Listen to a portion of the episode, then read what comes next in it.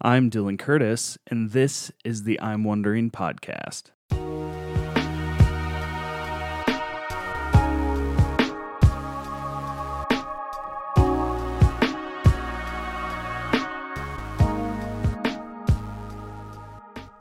Well, welcome to another week of the I'm Wondering podcast. Uh, I have to be honest with all of you. I was certainly struggling with picking a topic for this week, um, and my brain's a little mushy today, uh, as it seems to be every time I do a podcast. So I apologize if there are times where I ramble a bit or uh, stumble around. Um, I did put a whole script together, so hopefully I will stay on track. Um, but if I don't, I apologize um, because I it's been a lot going on the last uh, week or so. But I'm excited to be back, of course, and I hope all of you are doing well uh, wherever you are, whenever you're listening. I hope you are having a good time, uh, that you are enjoying wherever you are. See, here we go. This is the brain mush I was talking about. Formulating words into sentences. It's the key, right? Um, but today, I finally did land on a topic, just so you know. Um, and I, it's what I'm what I'm going to call the divine yes. And I'm not the person who came up with that; someone else did. Uh, we'll talk about that though shortly. Um, and this kind of came to my mind as I wrestled with what do I cover. Um, and I had read in a book uh, where a professor um, mentioned the divine yes. Um, and then I thought about the last you know week or two here at the church and some of the conversations I've had, uh, and realized that a lot of people um, need to hear this. I think they need to hear about the divine yes, um, because the topic is very important. Because uh, often as Christians, we live in a way that we wish for human guarantees. Um, and what results is that rather than embracing this d- divine yes of God, we become slaves to our own works. Uh, and our works, of course, are very important, uh, but they're the result of saving faith. They don't produce saving faith. Um, and if we're not careful, we will fall into the trap of thinking it's the other way around and become our own saviors. Um, there's a fine balance, of course, because we don't want to lead people into thinking that nothing is expected of a believer. Um, because as Romans 6 1 through 2 says, What shall we say then? Shall we go on sinning so that grace may increase? By no means. We are those who have died to sin. How can we live in it any longer? So, for the purpose of this podcast, uh, I'll be calling sin the human no, uh, as in N O. Uh, and when we say no to God or don't live according to God's will or desires, on the other side is grace, which I will be calling the divine yes. Um, and these live at tension with each other, uh, but one is stronger than the other. And that is the main point I want to leave all of you with today because too many Christians live in fear these days.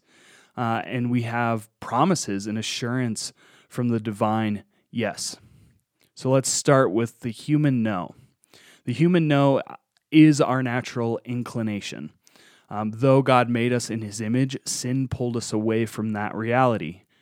So instead of reflecting God and who he is, our desire is to reflect ourselves. This leads, of course, to all sorts of sins that put us at the center of the story. Original sin and other topics around this I've I've already covered or I've covered with someone else on previous co- podcasts, so I'm not going to dive too deep into that aspect of it.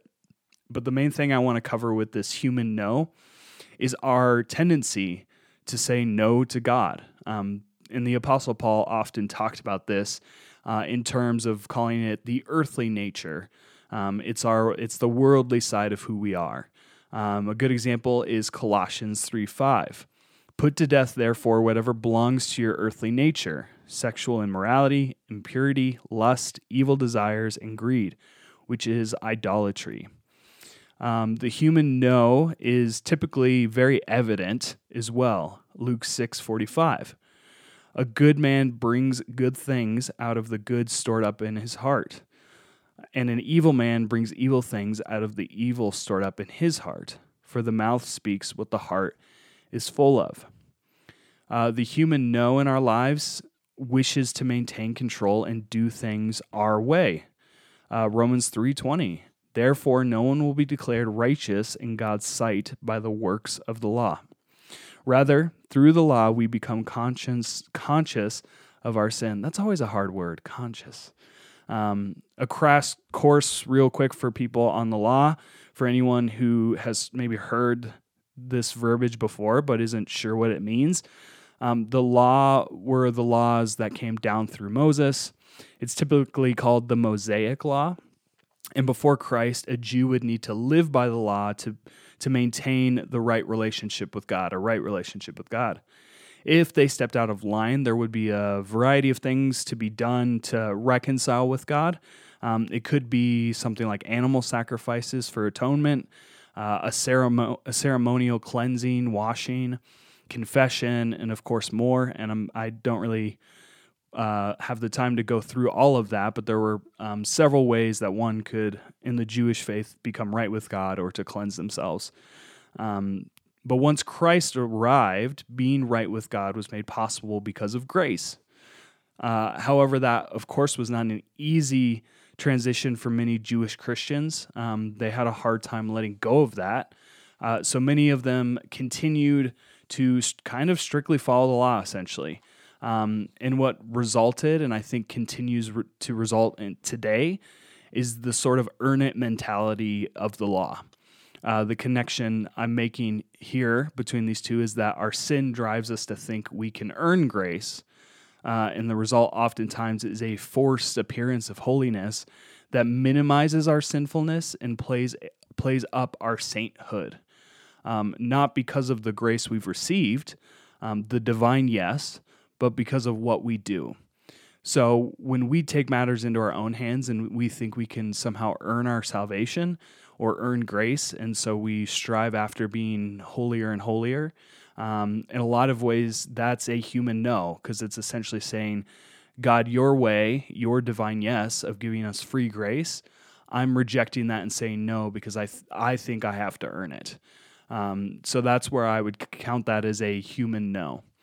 Um, one last example of this, uh, of the human no, 2 Timothy 4 3.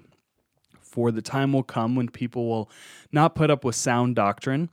Instead, to suit their own desires, they will gather around them a great number of teachers to say what their itching ears want to hear. There is really a trend in the church I've noticed um, with an approach to scripture as a la carte, if you will. Uh, there's an emphasis on the parts of Scripture we agree with and a minimizing or disregard of the parts we disagree with. Uh, we say to God, mm, We know this is your word, mm, but, you know, maybe you were wrong about fill in the blank. We're seeing that everywhere in Christianity. And this isn't a unique time. There have been other times in history where this has happened. Um, so I don't want us to completely sound the alarm like this is a modern phenomenon, um, but it is certainly a prevalent one today. Um, and of course, that all depends on your view of Scripture. Um, that's really where I think the basis of this is. Um, my view of Scripture is that it is the inspired word of and from God he spoke directly through the biblical authors. So while the words were penned by their hands, the words are from God's voice. Um, that's how I would state it. Uh, as such, I don't believe we have the right to say no to what is revealed. Uh, as much as we want to, as much as we want to take out those parts that are hard for us, um, I don't believe that is right for us.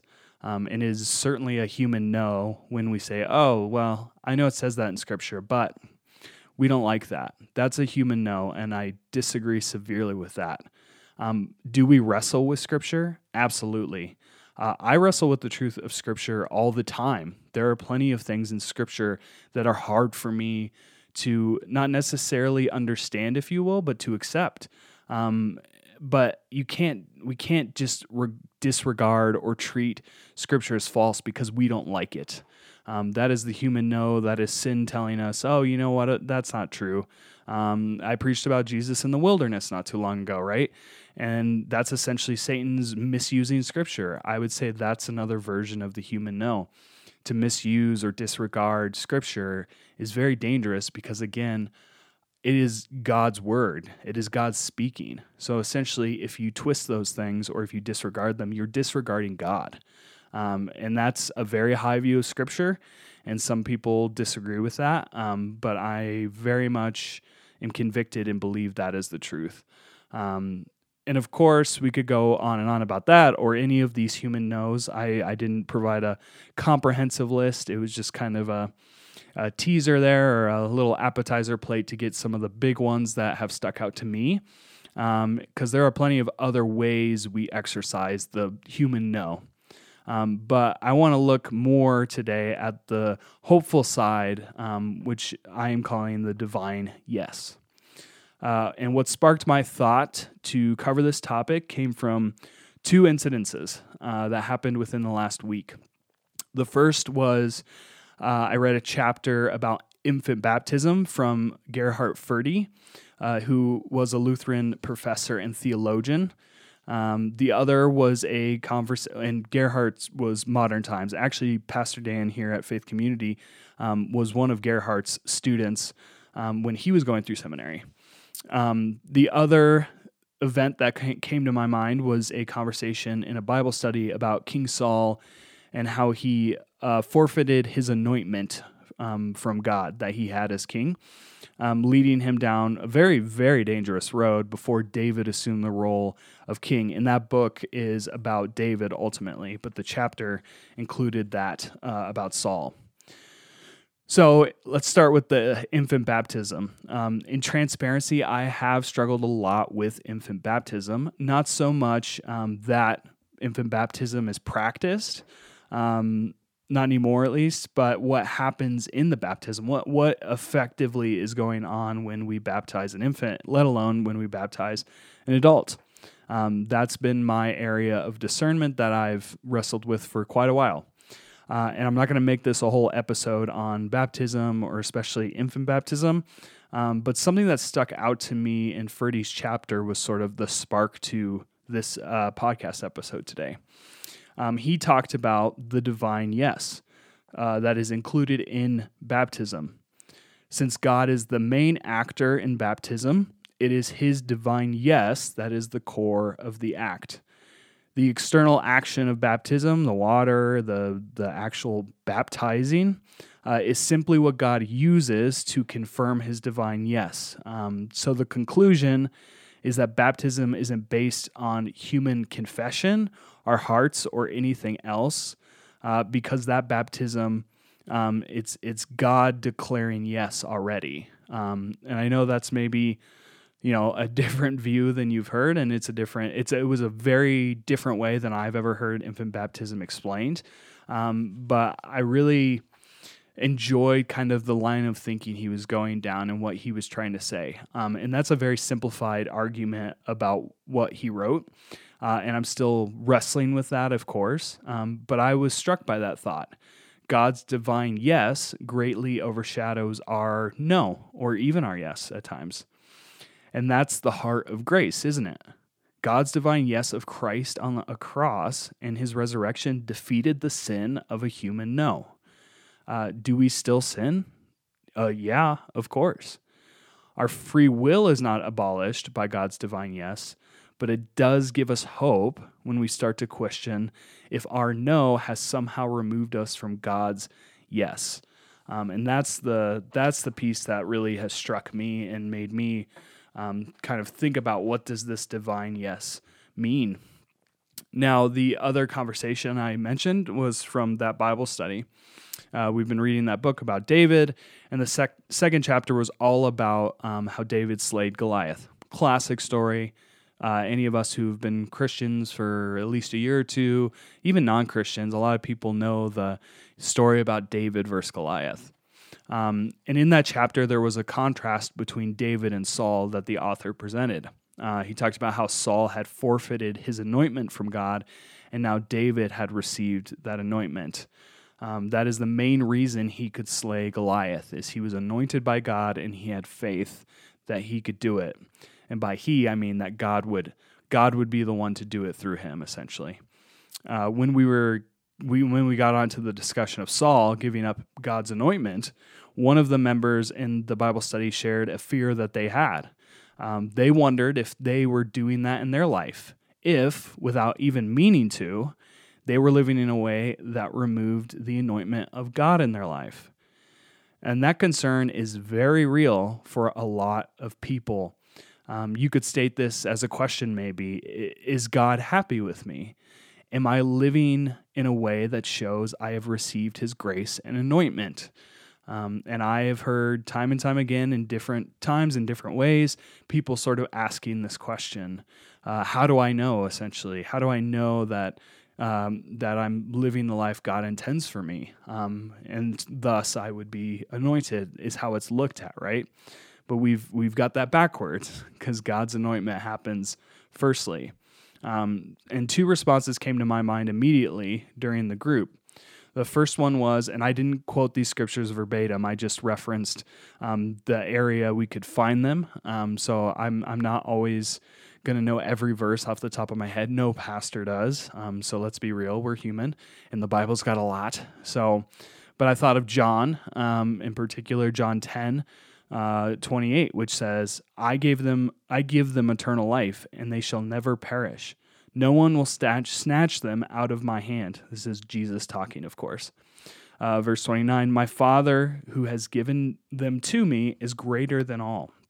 No one can snatch them out of my Father's hand. I and the Father are one."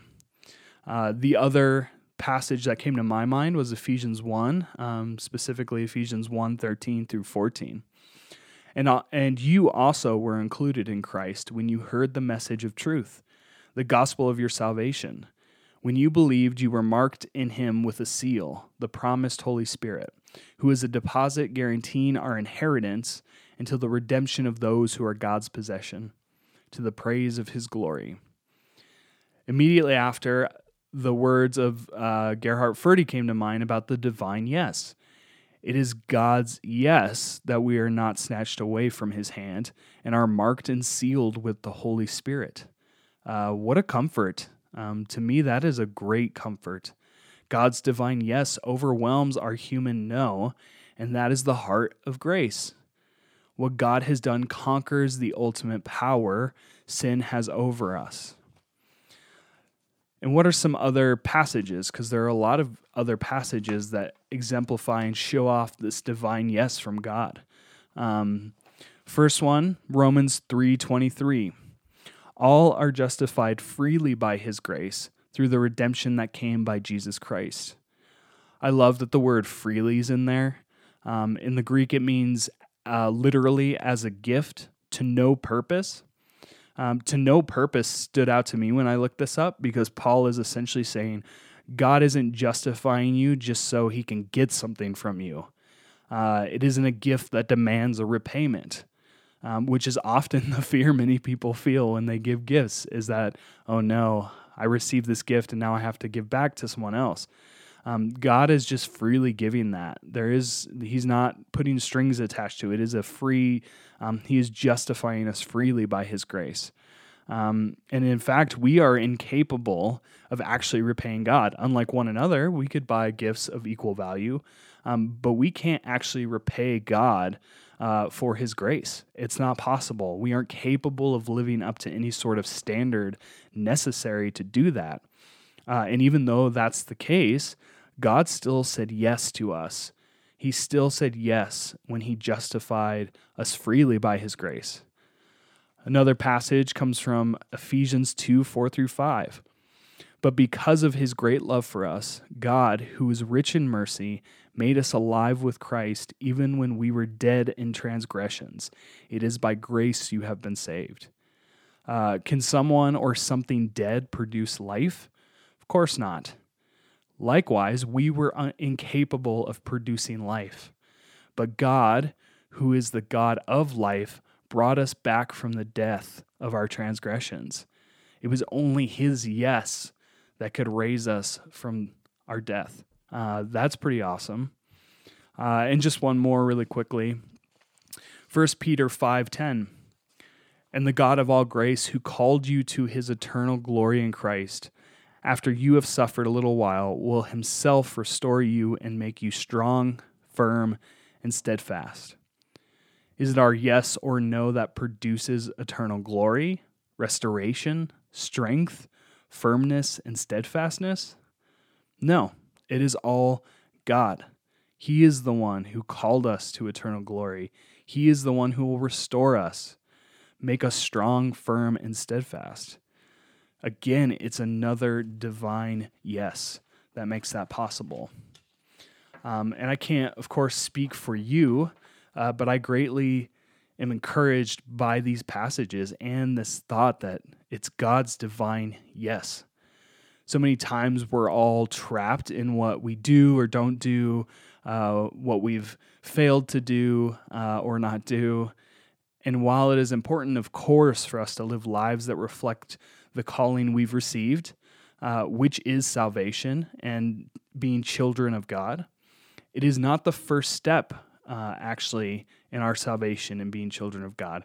The first step is realizing that God spoke a divine yes to you, to me, to this world.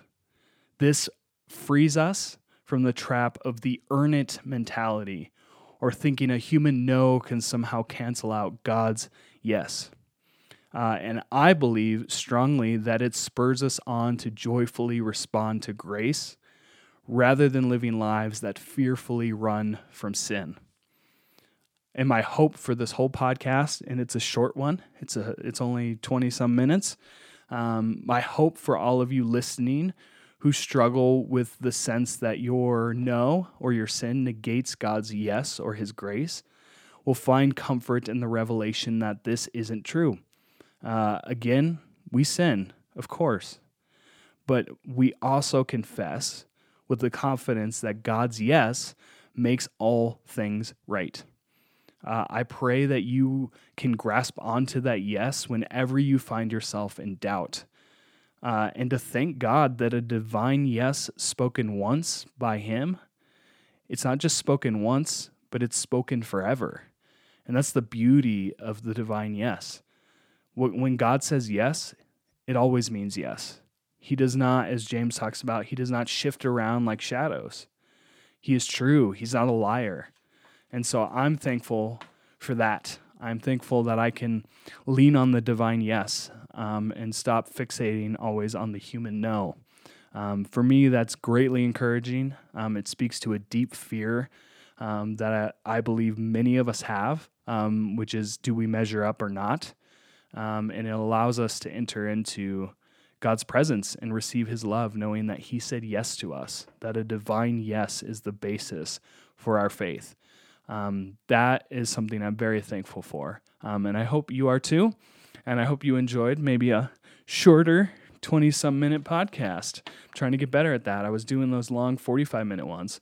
One of these days, hopefully, I will eventually uh, get a permanent co host again. Uh, I still miss Jacob. So, Jacob, if you're listening, we still miss you. Um, but uh, for now, it's it's good to keep it shorter. Uh, you know, hopefully people enjoy that. But I will leave with an I'm wondering question, of course. Uh, I'm wondering, what is your favorite place to visit outside of the state you live in? Um, and this, of course, came to mind because Hannah and I, by the time this comes out, will be headed towards the airport. We will be visiting Whitefish, Montana this weekend, which we are very excited for. Um, very much looking forward to going up there. Always wanted to visit Montana, so this will be a wonderful uh, occasion, wonderful. Um, it's a wonderful reason that we get to visit, so we are very much looking forward to that. Um, and so, yeah, that's uh, it's. Uh, I can't say it's our favorite. We've never been, um, but one of our favorite places, well, that's hard because one of our favorite places actually is, you know, Colorado as a whole is pretty nice.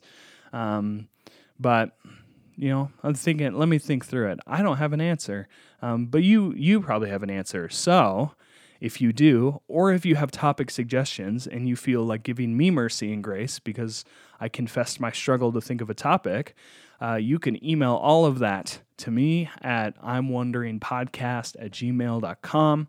Um, and I will take a look and get back to you if you email me, or you can message all the normal stuff, personally talk to me, whatever it may be.